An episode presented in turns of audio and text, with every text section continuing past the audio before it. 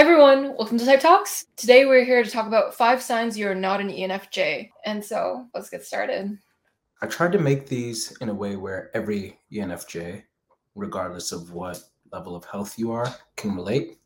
So, seriously, if you don't relate to two to three of these, you might want to reevaluate your type, and that's okay because all types are equally great and they all have different features. So, moving on along, the number one way sign that you're not an ENFJ is if you cannot read the room. And I don't mean just like, oh my gosh, that person's emotions are really affecting me. Like, okay, we get it. You can read emotions or whatever. But I mean, read the room also as like, you don't even know how you're coming off toward people. If you don't know that the people around you are like very irritated by how you're behaving and you know you're being like very obnoxious in a certain way like enfjs are very tapped into that kind of thing. There are other personality types that might be similar but they are not very cognizant or they don't really care. Um, but enfjs are very tapped into it and they usually care like how i'm influencing the room. So if you can't read the room um, and notice when you're being like obnoxious and mean or whatever to the people around you and how they're viewing you you're probably not an enfj number two is you don't run simulations before you make actions now there are enfjs that loop but something that people need to really understand is that even if you are looping, your auxiliary function is still being used. It's it's still your primary uh, either perceiving or judging function, whatever um, that is. And so at the end of the day, even an ENFJ that's looping is still running some form of simulations often and so if you're not running like simulations, if you're not thinking about how things are going to play out, maybe if you're looping, then you're not thinking about them enough.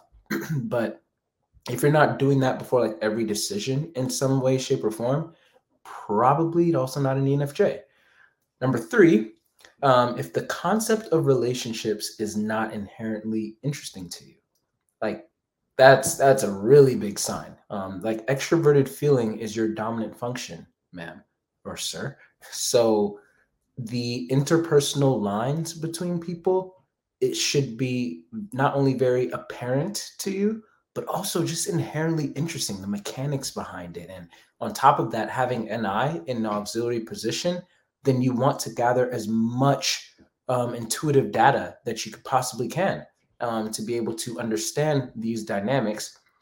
You view interpersonal dynamics almost as like its own entity. It's you, it's the person, and then it's the uh, relationship that you guys have created. And so, if you are not really interested in relationships and how people relate to each other, then you're probably not an ENFJ. Number four, if you're not prone to FESE loops. And what I mean by that is that ENFJs, no matter how healthy they are, no matter how developed they are, they're still prone to FESE loops.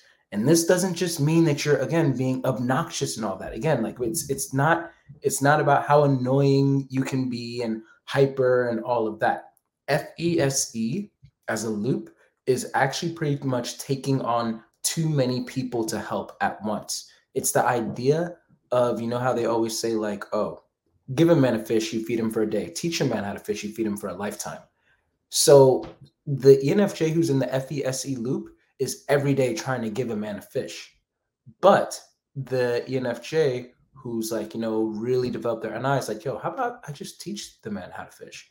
You know, and so and but then on top of that, like the FESE looping could also be like, now you're you're giving a whole bunch of men fish and you're not really thinking to teach them. So you have to remember that it's the FE is still there, which means that you're looping is not just going to be like, oh my gosh, I'm busy with projects and this and this and this and that, but it's always going to have some element of interpersonal connection and trying to help somebody else, you know, like some type of social engagement of some sort. If you don't have that type of, you know, proclivity, then you're probably not an ENFJ. Um, and then, yeah, lastly, uh, just because, you know, why not? The fifth sign that you're probably not an ENFJ is you don't like hugs. Like, again, FESE is the functions that we really kind of like operate with. Um, and I think that with FE, we're usually very aware of like, okay, what is socially appropriate to express my love? So since we know that, I mean, I don't know where that term French kissing came from. I don't know if in France they just go around French kissing everyone like that in public. Um, I'm kidding. But uh, on that joke though, like understanding the social construct is like, okay, I love these people so much, but I know that it's probably like not socially appropriate, maybe to express the love that I want to in a way. So the most socially appropriate way I could probably do this is by a hug or by receiving hugs.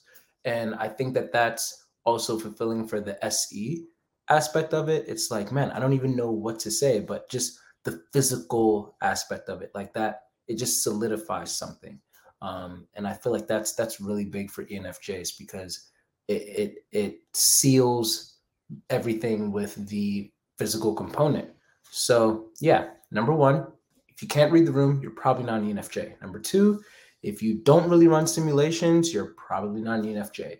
Number three, if the concept of relationships is not inherently interesting to you, you're probably not an ENFJ. Number four, if you're not prone to FESE looping, which means not just being busy, but being busy with interpersonal matters and um, taking on too much to help other people with, probably not an ENFJ. Number five, if you hate hugs, again, probably not an ENFJ. As you can see, ENFJs understand the social expectations quite fluidly. They can read a room because they're tapped into the social dynamic and the social expectations. With the running simulations, there is an element of forward thinking in an ENFJ, especially if they've developed their introverted intuition. The FESE loop is very common because it's easy for extroverts to double down on their extroverted functions. And so an ENFJ can be seen as taking many favors or tasks for other people. They might even be resentful of it and be like, I don't even want to do these. I want to be alone. Because they do so much for other people. They might eventually start to be like, I need some alone time. and it's like, why do people like me so much? and hugs it, it is a quite an interesting thing. And it's quite bonding. And there are some enfjs who can be very touchy not all of them right?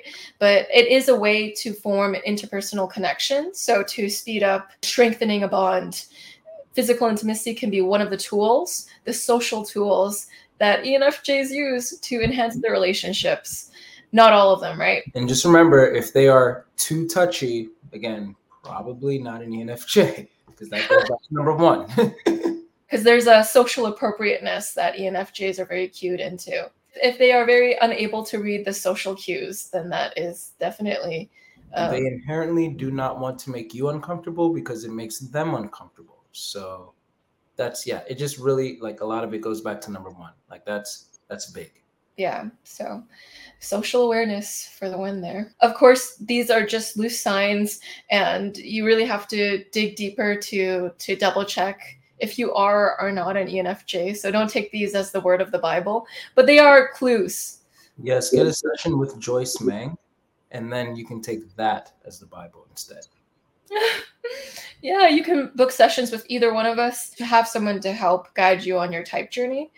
And so, yeah, thanks for watching Type Talks. My name is Joyce Meng, and I'll see you all in the next episode. Bye.